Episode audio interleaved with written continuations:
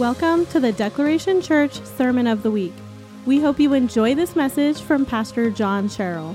For more information about Declaration Church and other resources, visit declaration.org. Okay, week three. How's everybody feeling? You doing okay? Oh, come on, Declaration Church. You doing okay? We have much to be thankful for. So, in the last two weeks, we've been talking about our identity in Christ, who we are in Him, what we possess in Him. We focused on making sure that we were planting from what we possess, planting from what we possess in Him. We cannot give what we do not have. And if we're going to be a people who are about the work of Jesus and planting life, it's important for us to know who we are, who we belong to, what we possess in Him, and what that we are chosen and, and what we are called to be. To know that we're chosen, that we are created for this, for such a time as this, we are created for this, to know what we're called to be. And that's some of the things that I've been saying. You know, listen, I really believe this. Jacob said it. You're going to hear it later in the message, and he and I didn't talk about that. So it's pretty cool that you know that God is moving when, when all of a sudden he says an exact phrase that I wrote down. You matter to God. And, and you're not just put on this earth for boring purposes. You were not just put here to exist in Imperial Oaks or Spring Trails or Bender's Landing or Harmony or wherever it is you live to just exist and just kind of live, you know, make a living and just do this thing. You were created to be a movement, to carry fire. You carry the glory of God. And God wants to use you to make a difference. Who doesn't want to make a difference? Who doesn't want to make a difference? God wants you to partner with Him to plant seeds, to sow seeds, and you reap what you sow. And so that's kind of some of the things that we've been talking about. It's important to realize who you are in Him and what you have so that you can plant from what you possess. One of the most important things that we need to believe and to receive this morning is this true statement that I just said You matter to God. In fact, say, I matter to God.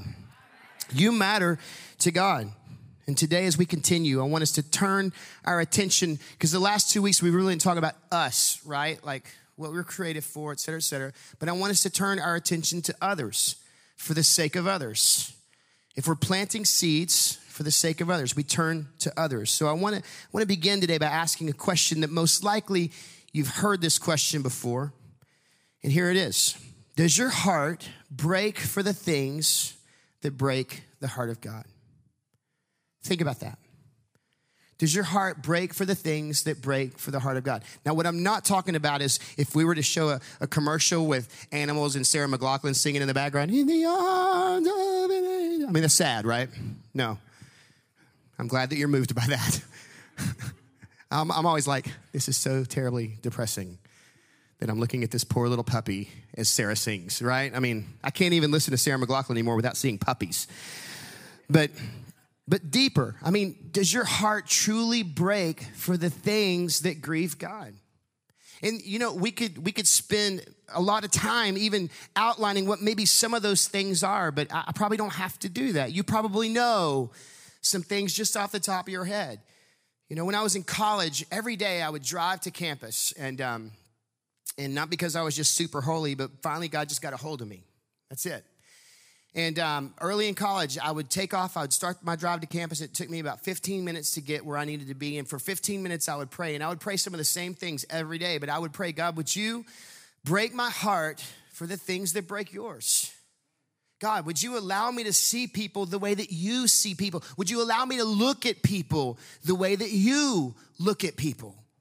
You know, um, would you allow me to give to have your perspective? Give me the very mind of christ. Not just i'm just praying for wisdom but yes give me the very mind of jesus as i walk through my day and as i do relationship and meet these people and get to know them and befriend them. And, and then all of a sudden i found that things began to be a little bit different. See when i got to college i got really driven. In fact i told kelly not long ago i said it's kind of sad. I don't really remember much of college. Not because i was really living it up in college but it's because I got so driven to get out of college so that I could be about doing what I knew I was called to do.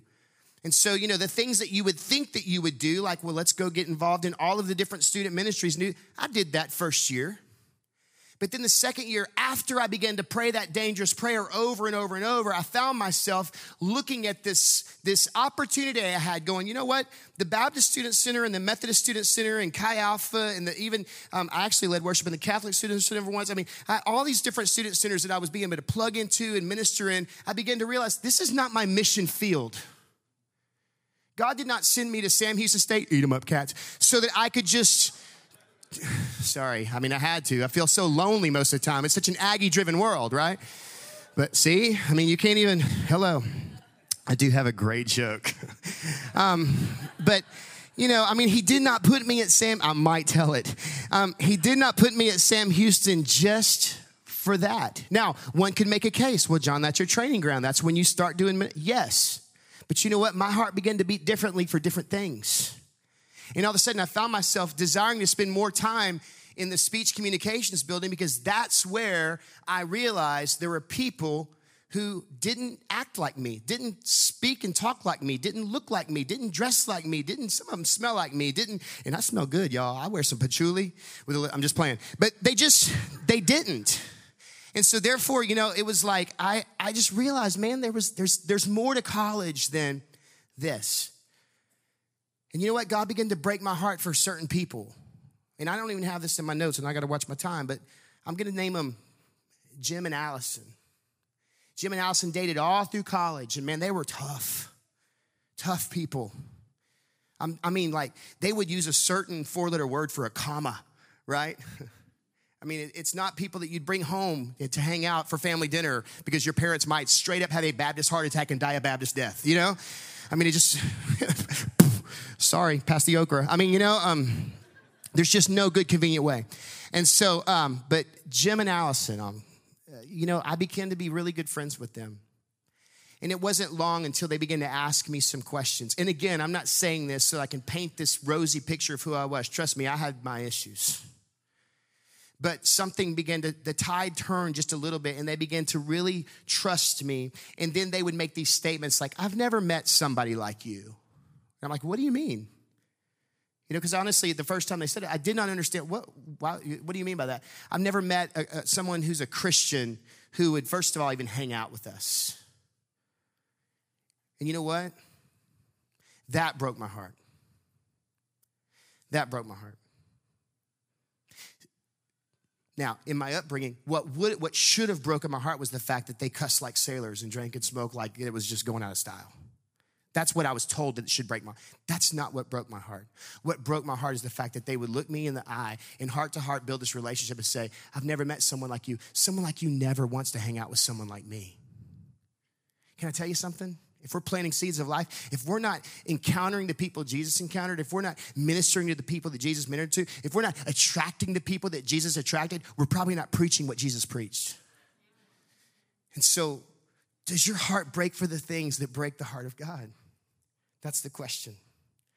Does your heart beat fast for the things that makes God's heart beat fast? Are you passionate about the things that God is passionate about? I can tell you this, just as you matter to God, once you believe and receive that, please understand this. People deeply matter to God. There's 65,000 homes between I 45 and, and I 59. Those homes are full of people who deeply matter to God. What a privilege that we have the opportunity to become the people that they meet, that they may say, I've never met somebody like you. Nobody would ever give me the time of day like you. That's what I'm praying for. God loves people. John 3 16, you know it. For God so loved the world. If you don't, just watch football today, you'll see it. For God so loved, it's like it's the only Christian verse that we all know. John, no. For God so loved the world that he gave his only son that whoever believes in him should not perish but have everlasting or eternal life. God loves people so much that he gave his only son. He was willing to sacrifice his only son. I love my boys and I love you, but this would be a hard decision. Actually, it wouldn't be too hard. I'm just not that holy. I love you, right? But God loved people so much that he was willing to give his only son for the exchange to take place, for there to no longer be separation, for there to be the knowledge of grace and truth and hope and love and assurance. And, and all those things that the human soul and the human condition craves and longs for. Look at the news for 10 seconds. It's not about politics, it's about the depravity of the human soul craving and longing for the affection and the attention of God.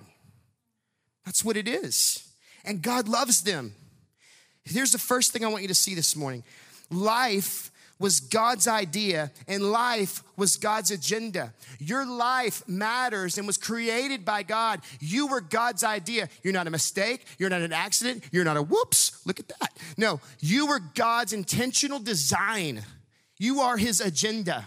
And if God thought through time and space and had you already in heart and mind, surely he has purpose for you. He's got planned for your life. From Genesis to Revelation, the story of the Bible is the story of life from creation to temptation to brokenness to separation to promise of restoration to fulfillment to death and resurrection, redemption and restoration, and finally renewal of all things. The story of Scripture is the story of life. Life was God's idea and life was God's agenda. It just was. Somebody say yes the concept of life is not a political football or a side of the aisle talking point. We're going to be so much better in, in just our mind frame when we stop listening to the political talking points. Stop it. Zoom out. Ask God to change the frame. Look at it through the perspective of the Christ or the eyes of Christ. Life was God's idea and God's agenda. And it's most it's God's most prized creation, by the way. Did you know that?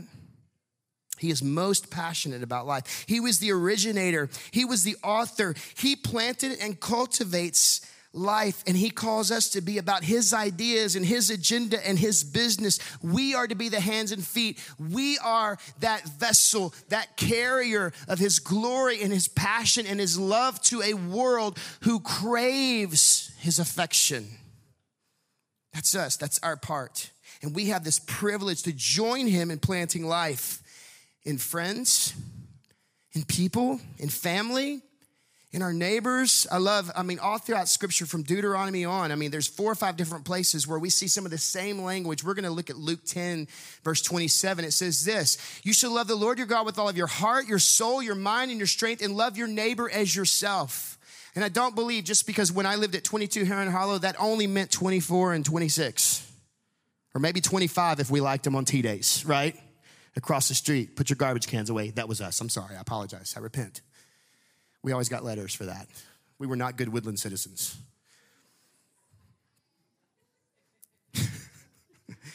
but neighbors, I mean, all of those that God places in the, the proximity of your ability to touch and we live in America where 98% of the world's wealth legitimately exists in this room. We have the capacity to touch the world. So the world is our neighbor.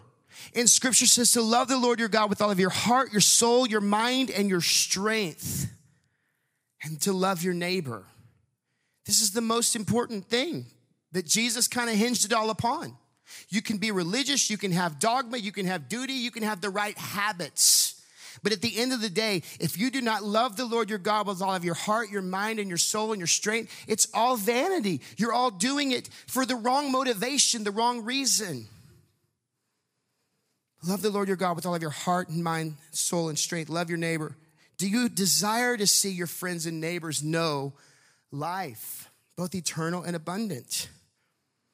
Do you desire to see your friends and your family and your neighbors be, enter into this relationship where they intimately know Jesus and they find freedom and they discover their God given purpose and then step in to make eternal differences.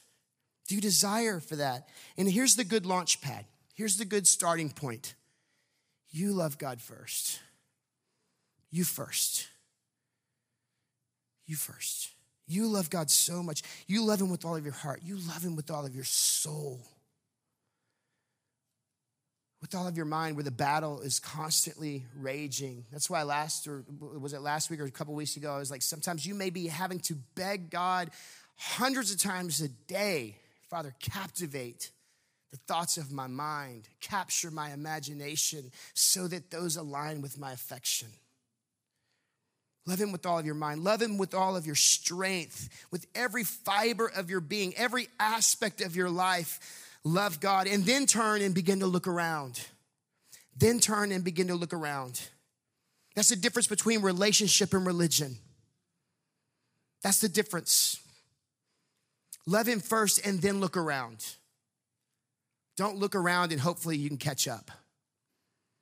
It's the difference between requirement and response. If you grew up in a environment of religion where it was about the requirements in order to, can I just give you good news this morning? There's nothing you can do. You're not good enough. You're not holy enough. You're not smart enough. You're not rich enough. You're not wise enough. You don't have the right education, even if you did go to A&M. You don't. You need Jesus. So therefore, take away the word requirement. And now with Jesus, look at the word response. Love God first and then look around. It's the difference between relationship and religion. Look outside of yourself. Look at others. Live this Jesus lived for others. You know, Paul was this interesting guy. We've been reading his words to the Christians in Colossae now for the past couple weeks as we've been discussing planting life. And so today I want to look at a couple of different places. We're skipping around. We're not going verse by verse, but we're skipping around. We're going to look at chapter two. It's seven verses. We're going to kind of hone in there. And then we may wrap up with a few at the end if we have time. But look at what it says here chapter two, verses one through seven. Chapter 2, verses 1 through 7. If you don't have a Bible today, we have some free ones in the back on that table. Feel free to grab one and take that. That'll, that'll be our gift to you, okay? So we saw in chapter 1, Paul lays out this case for the greatness of Jesus Christ, who he is and who we are in him, what we possess in him, and what has firmly been planted in us, Christ in us, the hope of glory. That's what we looked at all through chapter one. I just kind of summed it up. He says it way better than I could. Christ in us, the hope of glory, the mystery, what's been planted, what's been sown into us. So today we're going to pick up with this conflict that Paul has in chapter 2, verses 1 through 7. Look what it says. I'm going to read it down. For I want you to know how great a struggle I have for you and for those at Laodicea and for all those who have not seen me face to face, that their hearts may be encouraged, being knit together in love, to reach all the riches of full assurance of understanding and the knowledge of God's mystery, which is Christ, in whom are hidden all the treasures of wisdom and knowledge. I say this in order that no one may delude you with plausible arguments. For though I am absent in body, yet I am with you in spirit, rejoicing to see your good order in the firmness of your faith in Christ. Therefore, based on all this, as you received Christ Jesus the Lord, so walk in him, rooted, built up in him, and established in the faith, just as you were taught, abounding in thanksgiving. So I just kind of want to break a few things down and just look at some things in each verse. That chapter 2, verse 1, he says, I want you to know how great a struggle I have. I want you to know how great a struggle I have, both for you and those in Laodicea those who've never seen me face to face, I'm struggling for you. My struggle, it's, it's spiritual warfare. It's heartfelt care. It's deep concern. I'm struggling over you.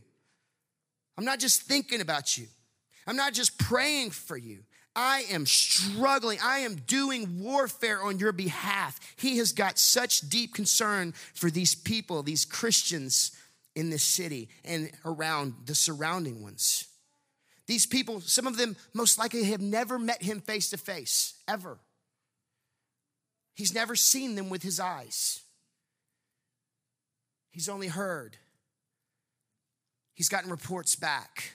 His ministry, it would, he sowed seeds, right? He planted seeds he sent people to these areas. He's seeing the fruition of it. He's hearing things that are going on, and he is struggling in his spirit on behalf of these people. That is someone who loves God, who understands who he is, what he has been saved from and called to, who understands his critical mission that he is on.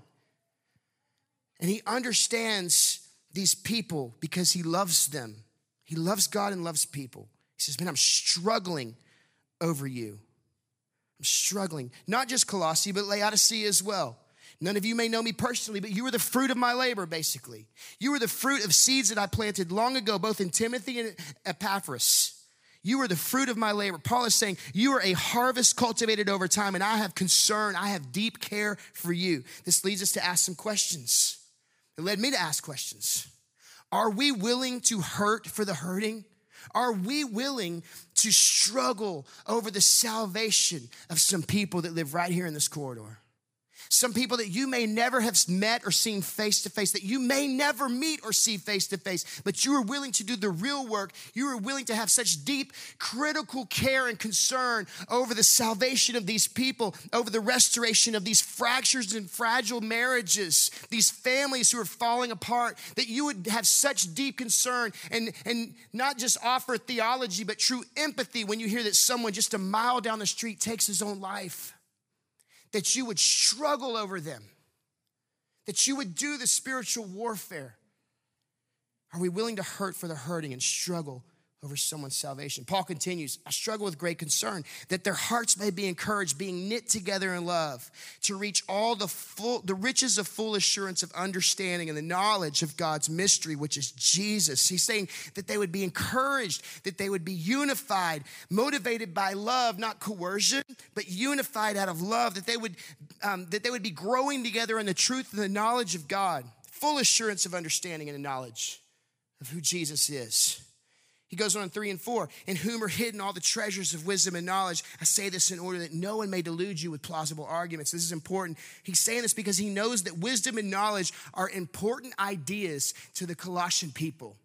These are important ideas to them wisdom and knowledge. And he's trying to refute some bad teaching that has been leaking in, basically causing trouble for these new Christians. He's, they've been influenced by teachers who told them to seek out the treasures of wisdom and knowledge, but seek them out apart from Jesus. And so, what he's saying is, pause, free, watch the time. That is just exactly what's going on right now in the United States of America. Seek it out, but don't do it in Jesus. And Paul is saying the contrary. The only place to find these treasures is in the ultimate treasure of Jesus. He goes on, For though I'm absent in the body, yet I am with you in spirit, rejoicing to see your good order and the firmness of your faith in Christ. Do you love Jesus so much? Are you willing to struggle over people so to see them come alive? To see them come to know Jesus, to see them find freedom and step into purpose out of this deep love for Jesus? Have you found that you have such a love for people in general that you're willing to do whatever it takes to sow those seeds of life? No matter who they are, no matter where they live, no matter what color of skin they have, no matter what they posted on social media yesterday, oh my gosh, no matter what political side of the aisle they choose or who they choose to vote for in this very election cycle, you're willing to struggle and love them because we reap what we sow. And when it comes to members of our family, our friends, and our neighbors, we have got to keep that in the front of understanding. We reap what we sow. If we sow love, we reap love. If we sow unity, we reap unity. If we sow gentleness, we reap gentleness. If we sow peace, we reap peace. You get the, the picture. If we sow life, we reap what? Life. It doesn't matter if people live next door or in a different city or around the world. I mean, what what if these people actually live in a cave in the Middle East? And what if they don't live down the street, but it's in a cave in the Middle East? They matter to God. They matter to God. Do our hearts beat for people the way God's heart beats for people? Do we love people because God loves people? I had to ask myself this question are we willing to count the cost and do what is necessary to plant life? Because this is what God desires, calls, equips, and empowers us to do. Are we willing to go there? Are we willing to count the cost? I mean, for many of us, we started in this journey. Maybe some of you didn't really know exactly what you were getting into. But for many of us, that looks like um, dream team. It's a small, it's a small piece. It's a small piece saying, Yeah, I want to be a part of Dream Team. Not because we should or we have to, someone's got to set up. That's not what it's about. It's about saying, You know what? Because I'm saved, I'm going to serve. Because I love God, I love people. Because I realize that's not just a chair, that is a container of a human life that has a human destiny and it's got legacy attached to it. And when that person sits in that container that was designed just for them, God might do something that is going to change generations of their family forever. Being a part of Dream Team is just a small thing. But for some of you, you said, okay, I'm gonna do it. I'm gonna count the cost. I'm gonna say, yes, I'll serve. But I'm hoping and I'm praying that, that we call it Dream Team because we want you to live into the dreams that God places into your heart. We want you to, to get in the lane that you're most passionate about and serve there because we know that when you sow seeds there, it will reap, or it will yield this fruit that is going to be passionate and contagious. It's just a small thing, but count the cost. Are we willing to count the cost? Paul wraps up these ideas in six and seven, saying this Therefore, as you receive Christ Jesus the Lord, so walk in him. As you receive this gift, this good news, this depth of love, freedom, wisdom, understanding, hope, joy, and life, walk in him, remain in him, abide in him. In verse seven, being rooted and built up in him, established in the faith, just as you were taught, abounding in thanksgiving. Be rooted Add to your desire depth and discipline. Be built up, be established, but keep growing and keep going. The metaphors sound a little mixed up, don't they? Be rooted, but walk, right? Be rooted, but walk. Go deep, but go forward. Sow appropriate seeds because you will reap what you sow. Be rooted because your fruit will be determined by the root. Remember what you were taught and be thankful. That's what Paul says. Don't listen to these people telling you not to do it, not to seek Jesus. That's counterintuitive. That's crazy. Jesus is the only place where real wisdom and understanding come from. Remember what you were taught. Be thankful for him. You know, um, just in thinking about all these things, this week has been pretty interesting. Um, in two, two different occasions this week, I've had the opportunity to, to, to listen to and to learn more about two different ministries that are just happening right here in our neck of the woods. One of them is a ministry um, that really kind of deals with the orphan and the abandoned and, and, and um, foster kids and adoption. And, and, and I just thought, I started thinking about it. Listen, the story of adoption usually begins with a story of abandonment. It's not, you know, it's a hard knock life where everybody's dancing around with mops and red hair, right? a story of adoption usually begins with a story of abandonment. It's a story of the least, the last, and the lost. And, and, and, and really, it's, it's all of our story before we know Jesus.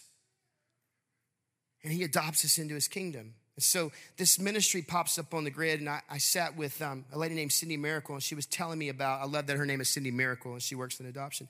But she was telling me about this ministry called Love Fosters Hope.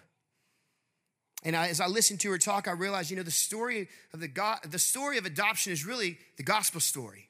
It is because it's our story. It's your story. It's my story. And I realized, you know, every day there's countless numbers of kids globally, but also just right here in our backyard, a countless number of kids that are left abandoned to go to foster care or wherever else. Some of them end up getting trafficked and all kind of stuff. So Teddy Sego's here. Teddy, where are you at? I know he's here somewhere. Teddy's here. Um, I texted Greg Johnson because Teddy is actually Greg's student pastor, and I just did a selfie. I was like, haha, look who's at our church today. Anyway, come on up, Teddy.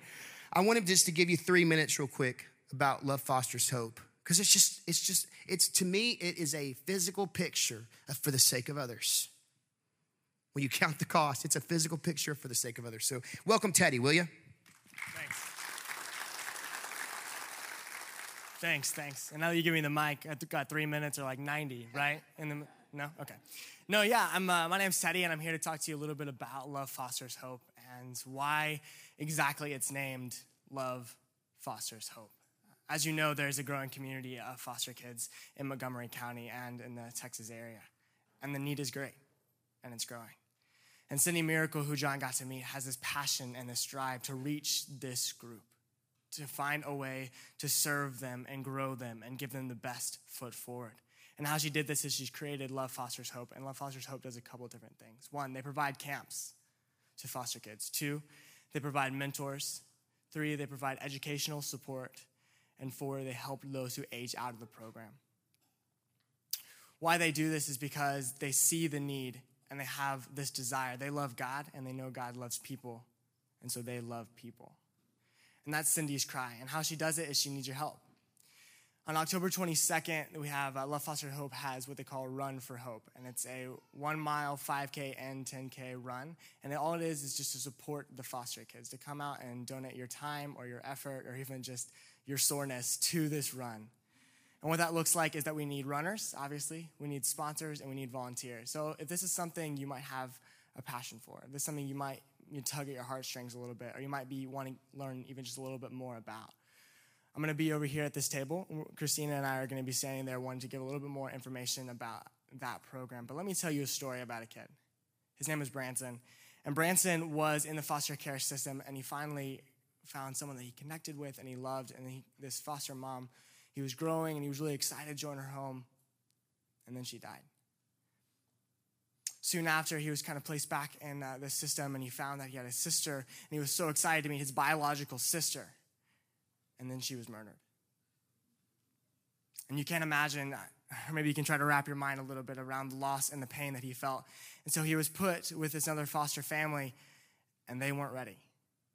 They weren't ready for the amount of grief and pain and suffering that this young man was going through. And so they pushed him back and they said, We can't handle it. We're out. And they put him in the emergency care system. And that's when Love Fosters Hope heard about it. Branson was one of the kids who had been to camp before. And immediately Cindy reached out and said, No, come. Don't be in that emergency system. Don't go to those homes, but come to every single camp we have and help and serve and be a part of this community, be a part of this family. And at the end of these camps, he wrote a poem and they have a talent show. And he stood up and he read a poem that said, A home found me. And you can imagine the staff and Cindy were like, What? What do you mean a home found you? You can think about it. This kid doesn't have a home. He's completely homeless. He's been pushed around. He can't find a place to be rooted. And he writes a poem that says, A home found me. And Cindy said, What, what home are you talking about?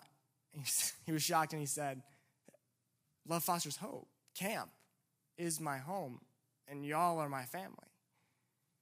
The opportunity these kids have to connect and build a community with other people who are have a desire to serve and a heart for the, for the broken and the foster kids is an amazing opportunity, and I'm hoping you want to step into it. Branson wrote a poem, like I said, uh, I found a home, and we're going to show you a little bit of that video. This, this video is spoken with Branson and the other emerging leaders in the Love Fosters Hope program who are being mentored to be leaders not only in the foster care system, but also as they move off to college. So I hope you enjoy, and I hope you come talk to us afterwards. Thanks so much.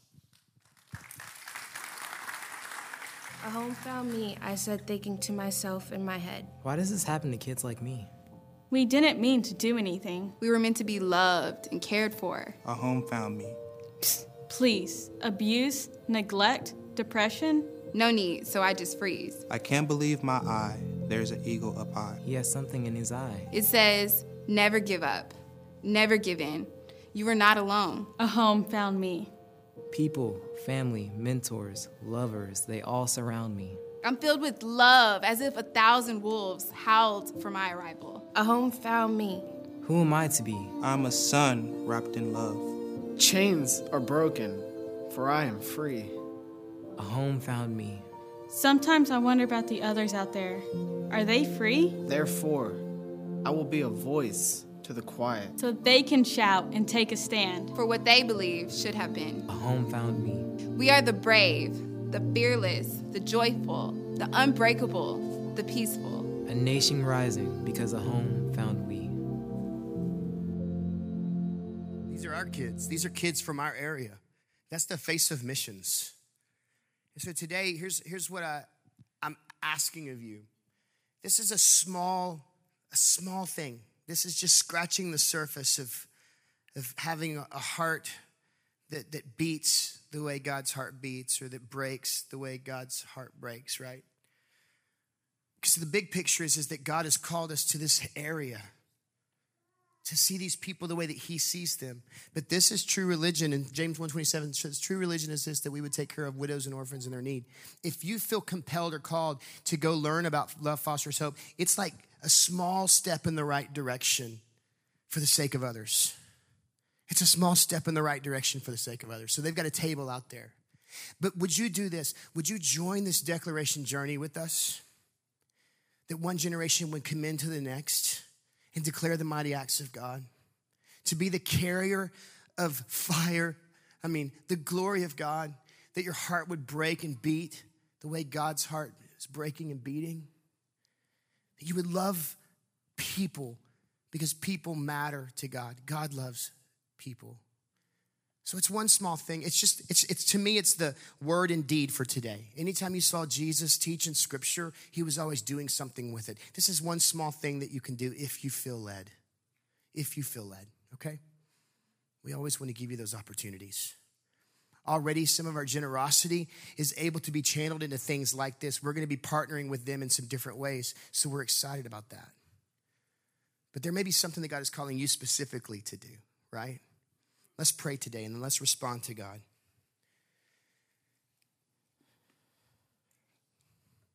Father, we bless you. We thank you that a home found us. God, we thank you that we matter to you. We have such deep value to you. You have purpose for our lives. Father, I pray that our heart would break for the things that break your heart, that our hearts would beat fast for the things that make your heart beat fast, God that we would be excited about the things that excite you. That we would love people the way you love people. That we would see people the way you see people. Father, may our worship be met with the response of our lives saying, Yes, we want to plant life. We want to plant life. We love you, Jesus. And we thank you for today. We thank you for time with you and with your people. We pray in your name. Amen. Thanks for listening to the Declaration Church podcast. We pray many blessings over you and your journey as you declare him to the nations. For more podcasts and teachings, visit declaration.org slash podcast.